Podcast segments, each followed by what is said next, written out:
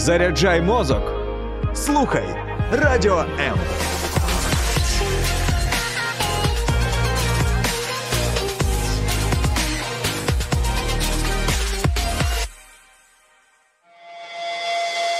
Реальні люди, реальні історії, реальне життя. Щопонеділка о 16-й. Проєкт Загартовані. Земля дрижала, схід в огнях живрів, сурміли сурми, гримали гармати, а в їх очах, вогнистих і завзятих, горів святий благословенний гнів. Цей вірш присвячений захисникам Крут, тим хлопцям, які добровільно пішли захищати Київ.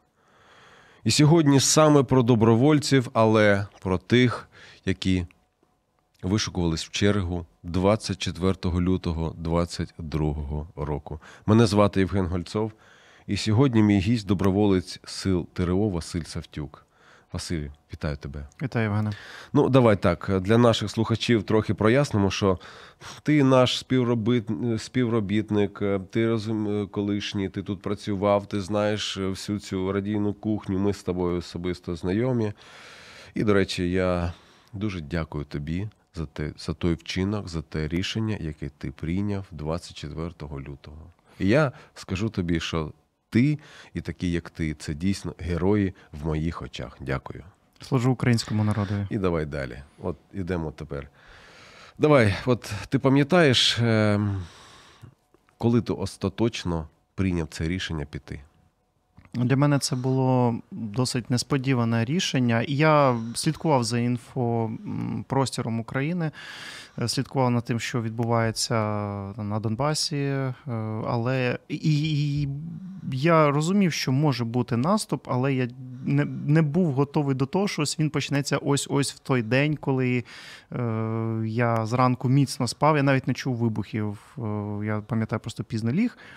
І мене розбудила мати своїм дзвінком по мобільному телефону. Каже: Васю, не хвилюйся, почалося. Кажу, що почалось? Вона каже: обстріляли Київ, перші ракети впали. Я кажу, та, та ну. Вона каже: ну от в новинах е, було і вибухи. Ти що не чув? Я кажу, ні, я, я не чув. Поліз в інтернет, дивлюся, люди метушаться, пробки на виїзді з Києву. Причому транслювали саме закордонні ем, американські е, ресурси, YouTube. Ну, от, Показували камери е, з Хрещатика, з Дніпровської набережної. От. І тоді я зрозумів, що ну, це не жарти, що напали не тільки там на на Україну, напали на моє місто і під загрозою о, окупація. Е, я подумав про своїх тата, маму. Між іншим, мій тато, як ви з'ясувалося пізніше, він був в окупації протягом е, півтора місяці на півночі Київської області. І я прийняв рішення, що потрібно йти захищати і себе, і свою землю. Ну, дивись, ти ти не мав до цього досвіду. Ні, я не ти, служив. Ти не служив, не служив. ти не ем, ну, не мав досвіду просто поводження зі зброєю, наскільки я розумію. Так. Ти не ходив, не ходив, не тренувався. Е, Максимум це в тир із пневматики. Там, І, то, таке. І, і ти пішов. От ти пам'ятаєш, які у тебе були думки і сама атмосфера, коли ти стояв в черзі військомат? Мене в тому числі сподвигло рішення моїх е, близьких знайомих, які теж пішли добровольцями, буквально там годиною раніше. І я зрозумів, що я ну, я хочу, я мушу бути там. Це те місце, де я мушу бути прямо зараз. І ніякого іншого місця в цей час немає. Насправді я не пожалкував за свій вибір. Коли я стояв в черзі, ну як, всі стоять, е, нічого не зрозуміло, що як. Потім, коли підійшла моя черга, мені сказали, ось документи, ось тут треба це заповнити. У е, мене ще там були деякі нюанси з із е, моїми військовими документами. Мій швидко оперативно зробили військкоматі. Ем, я багато не, не очікував. Потім ем, воєнком на мене подивився, каже: ну, з цим малесеньким рюкзачком подорожнім, ну, там робити нема чого, треба щось серйозніше. От, Я попросив дозволу наповнити мій туристичний рюкзак всім необхідним. Хоча знову ж таки я не готувався нічого. Просто от що було під рукою, що вдома лежало, який теплий одяг, просто взяв. Да і А все. от, до речі, які речі ти вважав необхідними взяти з собою туди? Е, Вода. Ти ж ти ж на війну йшов. Е, От на війну, які ти речі необхідними вважав взяти? Я взяв багато води і не пожалкував, тому що ем, ну, пити хочеться завжди. Куртку теплу, багато змінного одягу. Ем, я взяв другу пару е, кросівок. Я чув, що я ще не знав, і це дійсно виявилось правдою, що взуття, особливо зимовий період, воно сильно намакає, е, ноги пітніють, і щоб не було так званої траншейної стопи, потрібно змінювати е, взуття або устілки. Устілок змінних не було, була, була друга пара взуття. Так, це займає багато місця, але це, мабуть, в певній мірі врятувало мої ноги тоді. Хоча я речей взяв дуже багато, занадто багато. В армії треба вчитися балансувати між тим, що ти можна собі понести, і з тим, що тобі знадобиться. Тому це теплий одяг, перш за все. У мене не було спальника, у мене не було карімата. Е, Нам трошки пощастило. Ми, коли нас розподілили по взводах, по командирах, е, наш, е, наше відділення е, відпочивало в приміщенні, але були хлопці, які вимушені були спати на відкритому повітрі під відкритим небом. Це 24-25 лютого тоді морози були. Мгм. І було дуже холодно. Пацани просто казали, в них зводило все тіло. Я, ну, я розумію, це, це важко, тому теплий одяг, щось підстилити під себе, щоб не, не, забрати, не отримати запалення елементарного легень. У мене тоді нічого не було, от просто підкладав під себе все, що міг. Скажи, от ти киянин, ти виріс, народився і виріс в Києві. І я думаю, що Київ, яким ти його бачив в той тиждень, він відрізнявся від того Києва, яким ти його бачив до цього. Я, наприклад, для себе зробив таке, знаєш, порівняння, що Київ як їжак. Тобто він такий, такий був наїжачений. Ну, їжаки там стояли оце ж всюди, всюди, де тільки можливо. І він такий був, знаєш, а, було щось таке присутнє в ньому, ем, таке, що я не здамся без бою, отак я б сказав. 100%. Яким ти його пам'ятаєш? Ну, Київ, е, ну, перший день, перші пару днів це була метушня дуже сильна, але потім е, Київ просто був порожнім, порожнім містом, постапокаліптичним містом. Е, Я ніколи його таким не бачив.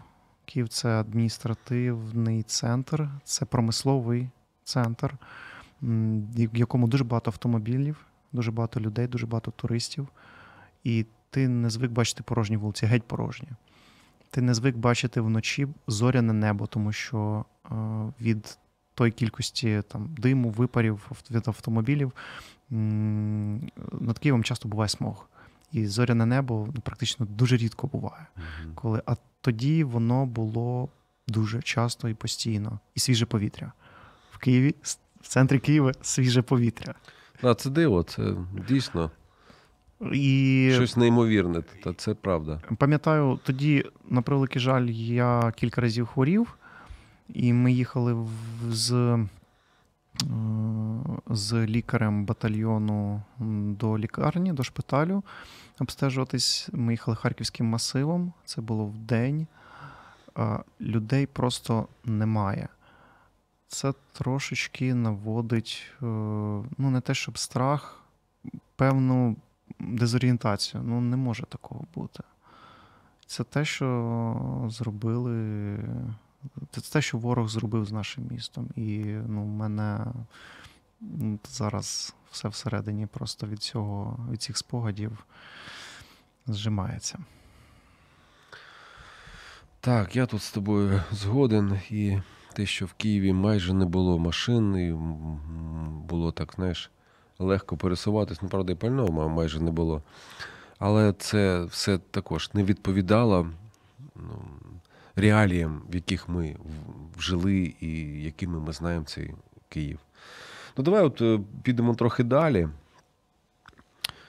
Вас готували їхати на фронт? Ви взагалі розуміли, що ви поїдете на фронт, що це вже не просто десь там фільм про щось, про війну, а це фронт, де ну, треба вбивати, можна бути вбитим. Ну, це, правда життя.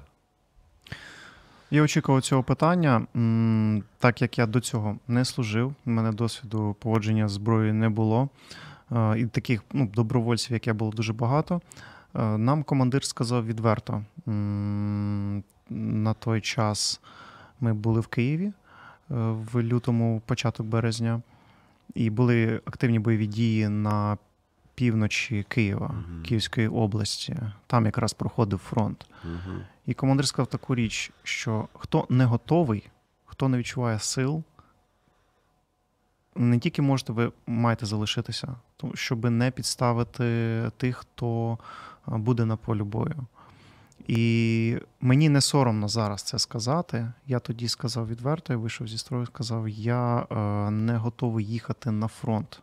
Це був, мабуть, перший тиждень е, активних бойових дій. Е, і мене залишили разом ще з іншим взводом займатися патрулюванням, поки основний підрозділ виїжджав на лінію зіткнення. І я скажу, що це було дійсно правильне рішення зі свого боку, тому що цікавих ситуацій і небезпечних ситуацій під час нашого чергування ну також було. Були люди вночі, які не мали ходити е, по полю, не мали. Ну, Це комендантська година, ми всі це розуміємо. Були випадки, коли ти міг відкрити вогонь по своїм, бо ти не бачив, ем, не бачив, хто попереду, ще засобів зв'язку не було. Е, батальйони і підрозділи тільки розгорталися, все було дуже незрозуміло. І тим не менше, е, дякуючи моїм побратимам, дякуючи тим командирам, які в цей час були поруч. Е, Господь мене оберіг від необдуманих дій, і хлопці, які поверталися, вони змогли вже розповісти і показати. І вже в майбутньому, коли в мене були бойові виїзди, я вже трошечки більше знав про те, як себе поводити, що на що очікувати, е, і чого ні в якому разі робити не можна. Тому що, як показала, показав досвід, гіркий досвід, необдумані рішення ем, бійців на полі бою, ем, коли відключаються тормоза, вони призводять часто до поранень і загибелі.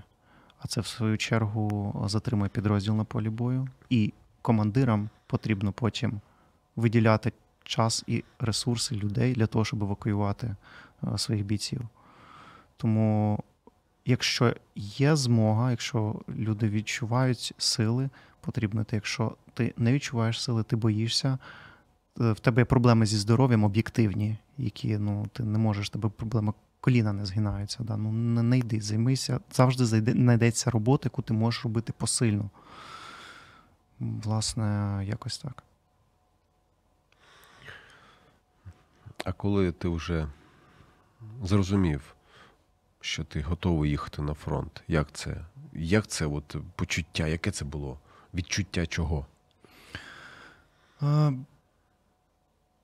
Ну, це було відчуття того, що Е, що ось тепер ем, тепер от війна буде проходити безпосередньо постійно в моєму розпорядку дня. Угу. Тобто я буду е, розуміти, давати собі звіт про те, що е, я прокидаюся, може працювати постійно, ПВО може працювати артилерія. Потрібно постійно тримати зв'язок із командиром. І ти тут вже тебе рівень відповідальності набагато більший. Ем, у мене була підготовка е, по моїй спеціальності, е, пов'язана з технічним е, забезпеченням обслуговуванням підрозділі, і вона мені досить допомогла не один раз. Тому тут вже просто було чітке розуміння, що ти будеш робити, як і коли. Звичайно, що в армії в, ну, в нинішніх умовах часто доводиться робити те, що, що як там статутом не передбачення, ну, більше своїх обов'язків. І це нормально. Е, людей може не вистачати, і кожен е, і може бути на чергуванні, колоти дрова одночасно, і там е, ще якісь речі робити. От. Це це, це, це нормально. Це Раніше я цього не не, не міг ніяк до цього звикнути, а потім просто вже ти зрозумів, ну, Василю, це все робота.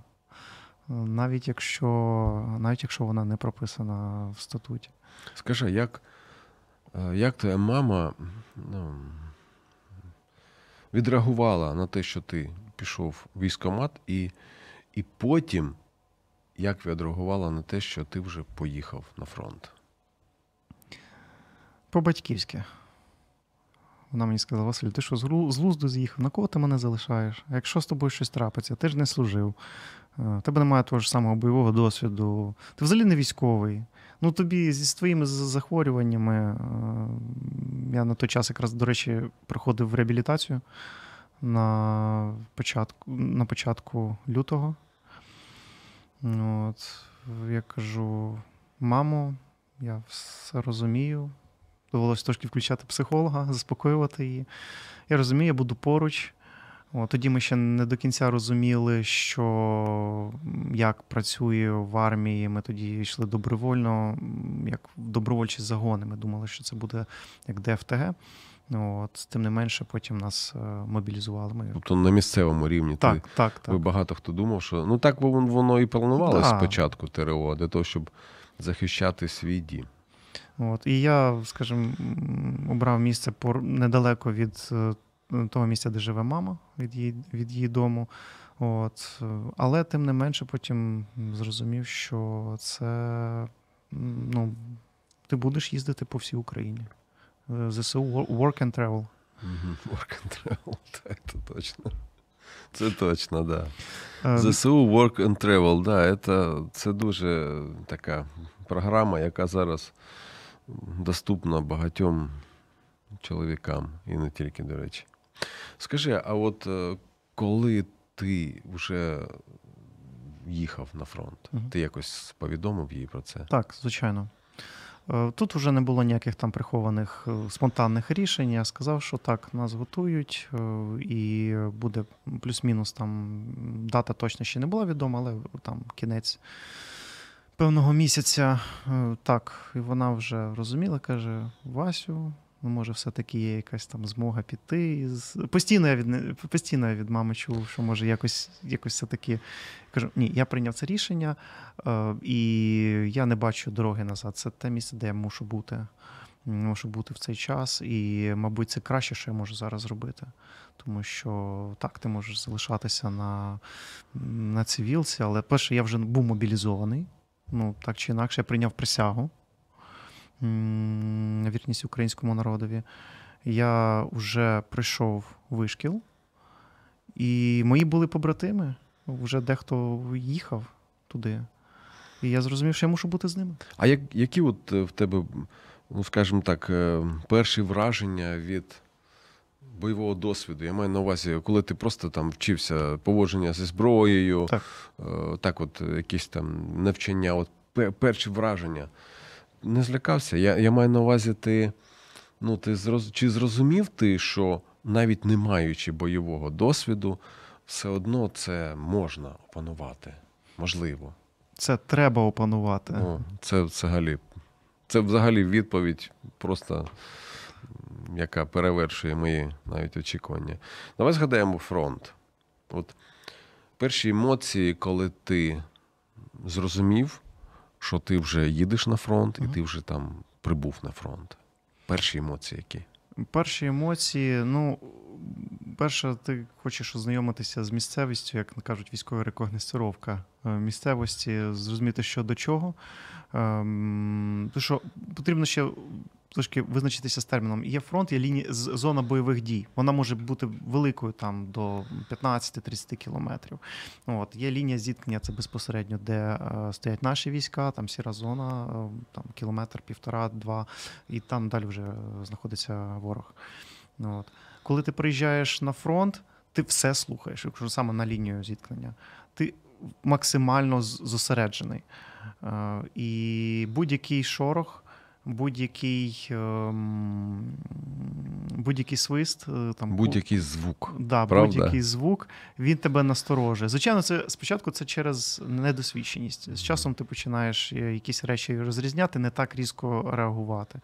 І тут от дуже важливо не бути, не, не стати російською мовою, вибачте, е, безрозлічним до цих е, байдужим. Байдужим, точно, дякую. До цих звуків, тому що е, вони несуть інформацію про те, де що відбувається. От у нас була ситуація, коли ми приїхали на позицію.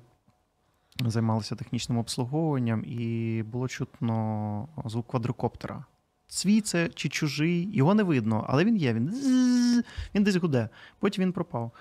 От. І вже по тому, де він був і як він різко пропав. Ну, якщо різко пропав, то це очевидно, що або його збили, або це був свій квадрик і він сів просто. Да, і він просто сів. І ти вже фух, ну тут спокійніше, значить. Тому що тут от свої хлопці стоять. Тому важливо, я для себе зрозумів, що важливо це перше мати контакти з своїм командиром постійно, з бійцями, які тебе оточують, і слідкувати за за обстановкою.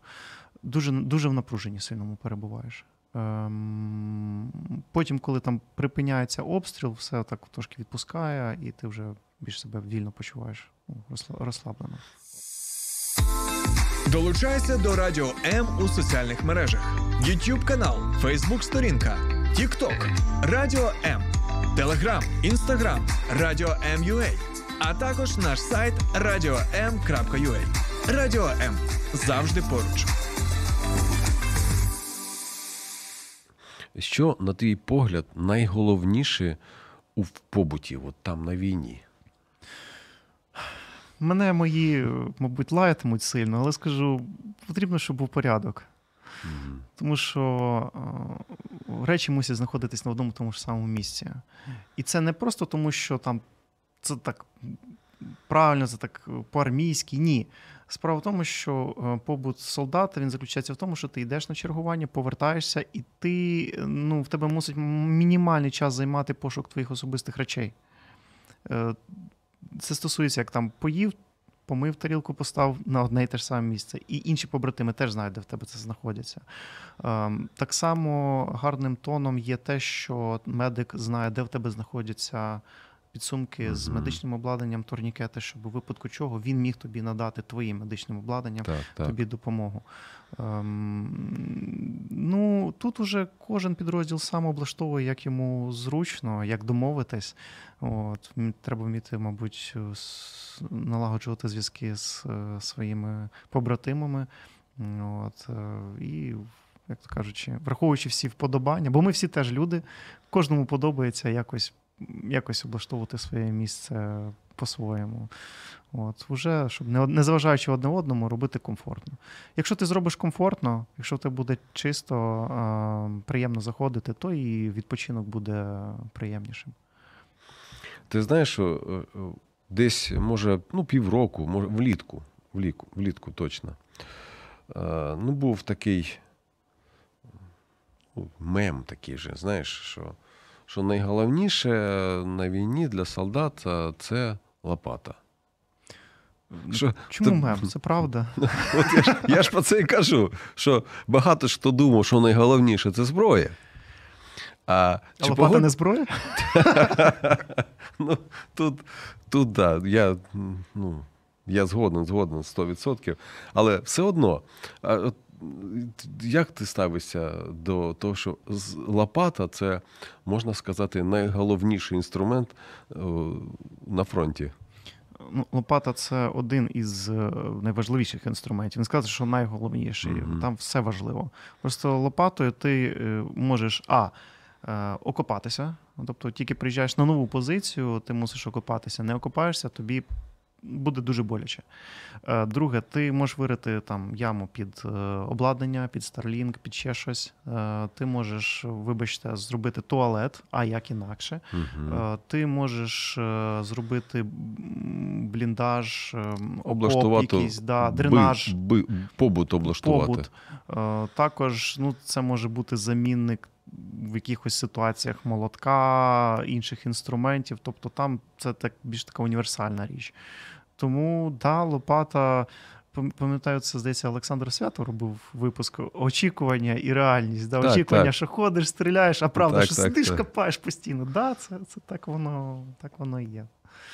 Тобто лопата в тебе є, і, до речі, в тебе гарна лопата, може тобі якусь подарувати таку фірмову, Зайвих лопат е, не, буває. а стосовно розміру, саперна лопата чи велика, як, як ти вважаєш? Ну, ти, ти вже ж е, як військовий, вже кожен військовий став, стає таким експертом в копанні, да? Таким дігером професійним може бути, копачем. Так, да. так. Що ти скажеш? Ну, яка- великою лопатою зручно копати якісь великі е, траншеї, е, не, не дуже глибокі.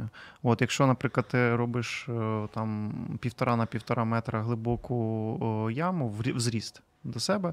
То спочатку великою лопатою, потім ти береш меншу, бо вона просто туди не поміститься. Тебе Мгм, треба виймати м, пісок.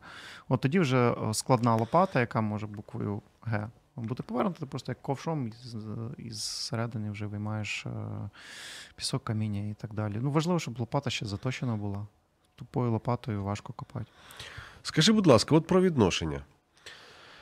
Я знаю, що, я знаю, що сили ТРО е, ну, там багато людей без військового досвіду. І не тільки рядових бійців, а й офіцерів. Так. Тобто вони десь там навчались в інституті, там була військова кафедра, він там отримав молодшого лейтенанта. Вон там за, за ці роки там він став вже там, може, старшим лейтенантом чи навіть капітаном. Але в нього не було військового досвіду, в нього не було можливості, навіть можливо, розвивати свої якісь командні або лідерські якості. Е, От просто відносини, відносини в підрозділах, де і військові не були, не мають бойового досвіду, і бійці. Були якісь там проблеми? Чи все прям так? Є велика різниця між солдатом, який за час війни став із солдатського звання, отримав сержантське або офіцерське, і тими офіцерами, які прийшли, які навіть не служили. На превеликий жаль, це залишалося і ну, в певній мірі може навіть зараз залишатися м, не те, що проблемою, оскільки. Я думаю, Вади. можна сказати Да, проблема. да, можна да, сказати так, так, так. Я б сказав, що це проблема. Це проблема, тому що ті солдати, які стали сержантами і офіцерами, вони знають, е, вони пройшли певний шлях, вони отримали і досвід, і вони вже не дозволяють собі в певній мірі поводження з своїми підопічними. ем, е, І ну, скажімо так, мені подобається статут дрил сержантів Сполучених Штатів. Там чітко сказано, що коли дрил сержант приймає, е, ну, посвячується у свою спеціальність, він каже такі слова: я ніколи не е, дозволю і не накажу робити солдатові те, що я сам не зроблю. І я чув, що drill сержанти вони проходять вишкіл двічі. Basic. Базовий, базовий Мгм. відбір, базовий табір, щоб зрозуміти те, як важко бути солдатом. Саме для цього. Давай пояснимо трохи drill сержант, щоб було, було зрозуміло. Drill сержант це, е, це зазвичай командир, який займається вишколом особового складу. Тобто тренує. Так, тренер, по факту. Е, Він готує, готує бійців е, у базовій підготовці, е, і це максимально така су- сувора підготовка, як фізично, так і емоційно. Вона проходить е, ну, певний час. Я думаю, що задача цих вишкілів, вишкілів ем, допомогти людині вижити в бойових діях, Саме так. в умовах бойових дій. Мені- так здається. Є е, так, ця цей вишкіл і оте, як кричить цей дріл-сержант, і часто їх показують кумедними в американських фільмах, як вони там кричать прямо в обличчя. Е, ціль е, цього крику не принизити солдата, а змусити мотивувати його не здаватися, іти вперед. Це те, що важливо розуміти. І часто ти зіштовхувався, я про себе кажу, е, з тим, що коли там. Спілкуєшся з певними офіцерами, то то в них зовсім інша мотивація розмови з тобою. Це ти ти, ти розумієш, ти розумієш, що ти, ти розумієш, де ти, ти розумієш кумедність цієї ситуації, розумієш, що в ніякому разі не можна ображатися. Всі люди різні. Ми тут всі в будь-якому випадку о, з, з однієї мети. І тому тут о, я просто для себе ну, стараюся себе заспокоювати і розуміти, що ну так. Так, інших людей немає. Зараз доведеться працювати з цими. От, І тому, можливо, можливо, не все так і погано. Ну і і вам вдається е, от, знаходити е, певне злагодження між людьми, які вже, можливо, мали бойовий досвід, і між тими, хто не мав. Як вам це важко? Чи, Чи воно якось так природньо виходить? Е, з усіма по-різному. Мені дуже сподобалось ем, чергувати свого часу стояв в караулі е, певний час. Е, зі мною поруч був побратим, який е, воював в АТО. І він мені показував, як е, поводитися з автоматом прямо на, під час служби в нічний час. Він каже: дивись, ось ось так не можна тримати палець, не можна тримати на спусковому гачку, тому що може бути само, ну, самовільний Правильним постріл. речам він вчив. Ну, от, Дуже правильним. Ну, Те, що навіть деякі інструктора зараз це просто жесть. Так, не не махати зброєю, угу. розповідав про спорядження, хоч він там і був, ну він каже, що він е, отримав контузію. От, але тим не менше каже: ось прислухайся, це лисиця побігла. Вони тут часто бігають, тому не, як це кажуть, не сильно звертає уваги. Я кажу, звідки ти знаєш? А он подивись. Кажу, так, дійсно. У нас е, в Києві, коли Київ був порожній, тварини в себе вільніше почували. Так, так. От і насправді серед особового складу дуже багато е, людей, які відкриті, в яких можна запитати поради, і вони залюбки поділяться. І мені дуже приємно спілкуватися з ну як кажуть, новим поколінням офіцерів угу. і сержантів, е, які вже які... без радянщини в так, голові, да? так, так, так. Вони прості, з ними можна поспілкуватися на будь-яку тему, пожартувати, і ніхто не буде показувати там я начальник, ти дурак. Ти, ти знаєш, навіть з цього приводу подивись на залужного, який просто без проблем фотографується з будь-яким, ну там, ну, з будь-яким е, там військовим чи політиком нашим. Так що, е, знаєш, оце я називаю це відсутність бронетанкового інтелекту, коли це просто радянщина така, знаєш, вбила бронетанковий інтелект наших багатьох військових. Зараз дуже багато, бага, дуже багато людей вже без нього. Слухай, у нас вже ну, ну, час так трошки плине. І от пару ще питань я не можу тебе не спитати. Давай так: от чому тебе навчив цей рік? Для мене інколи стають прикладом абсолютно абсолютно е, сторонні люди. Е, якось е, ми виходили у звільнення у місто. От. Ну, там Стою, п'ю каву, лате. От, і от Двоє дівчат проходять, і одна іншій каже: ну, я хочу відлучитися. Вона каже: терпи, терпи, терпець тебе гартує. Сталить твій дух, тож і терпи, терпи. Василь Стус. Це це максимально. от, е, І я в той час я розумів, що в мене е, на душі було ну, не дуже просто. І от через цих сторонніх людей, мабуть, ну, Бог так якось проговорив до мене е, в душі, що Василю, е, і через Василя Стуса, угу. до речі, теж Василь. Все все, стерп, все стерпиться. Війна не вічно, періоди змінюються, і ніякі війни не тривають постійно. Це важкий період для нас всіх, для мене. Я свого часу розчарувався дуже сильно в собі.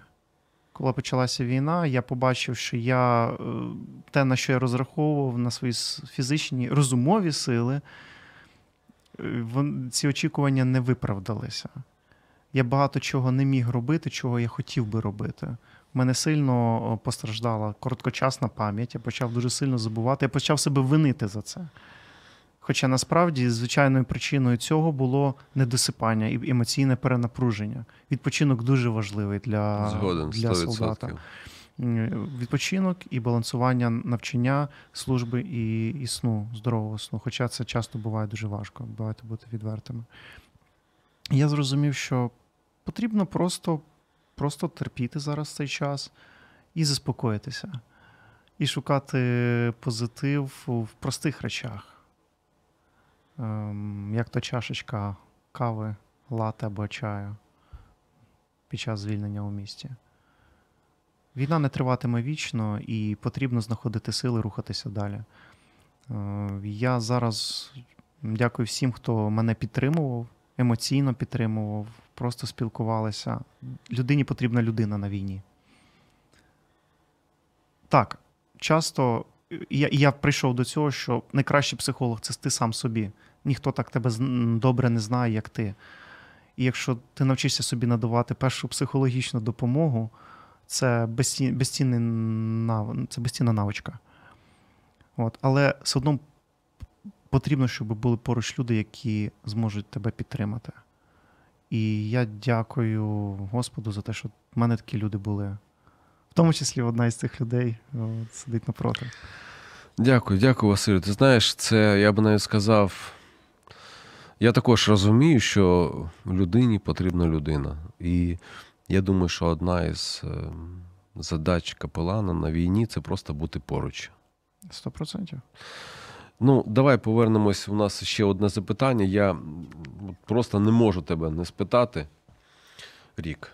Рік повномасштабного повномасштабного вторгнення, рік, який ну, в багатьох речах змінив нашу країну ти, як людина вже військова, як людина, яка ну, була вирвана з цивільного життя, які ти зміни за цей рік побачив в нашій країні?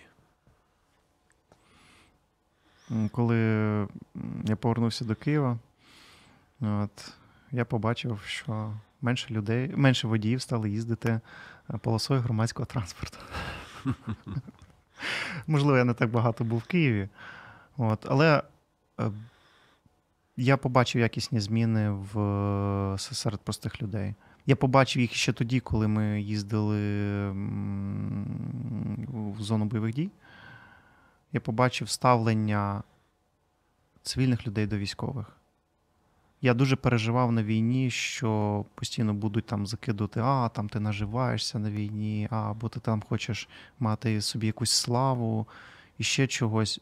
Я, можливо, скажу якісь дивні речі, але я цього не зустрічав.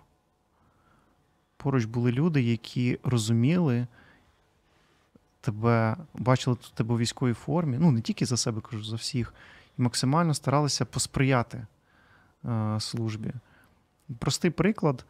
Е, часто на на передку проблема з тим, щоб випрати одяг.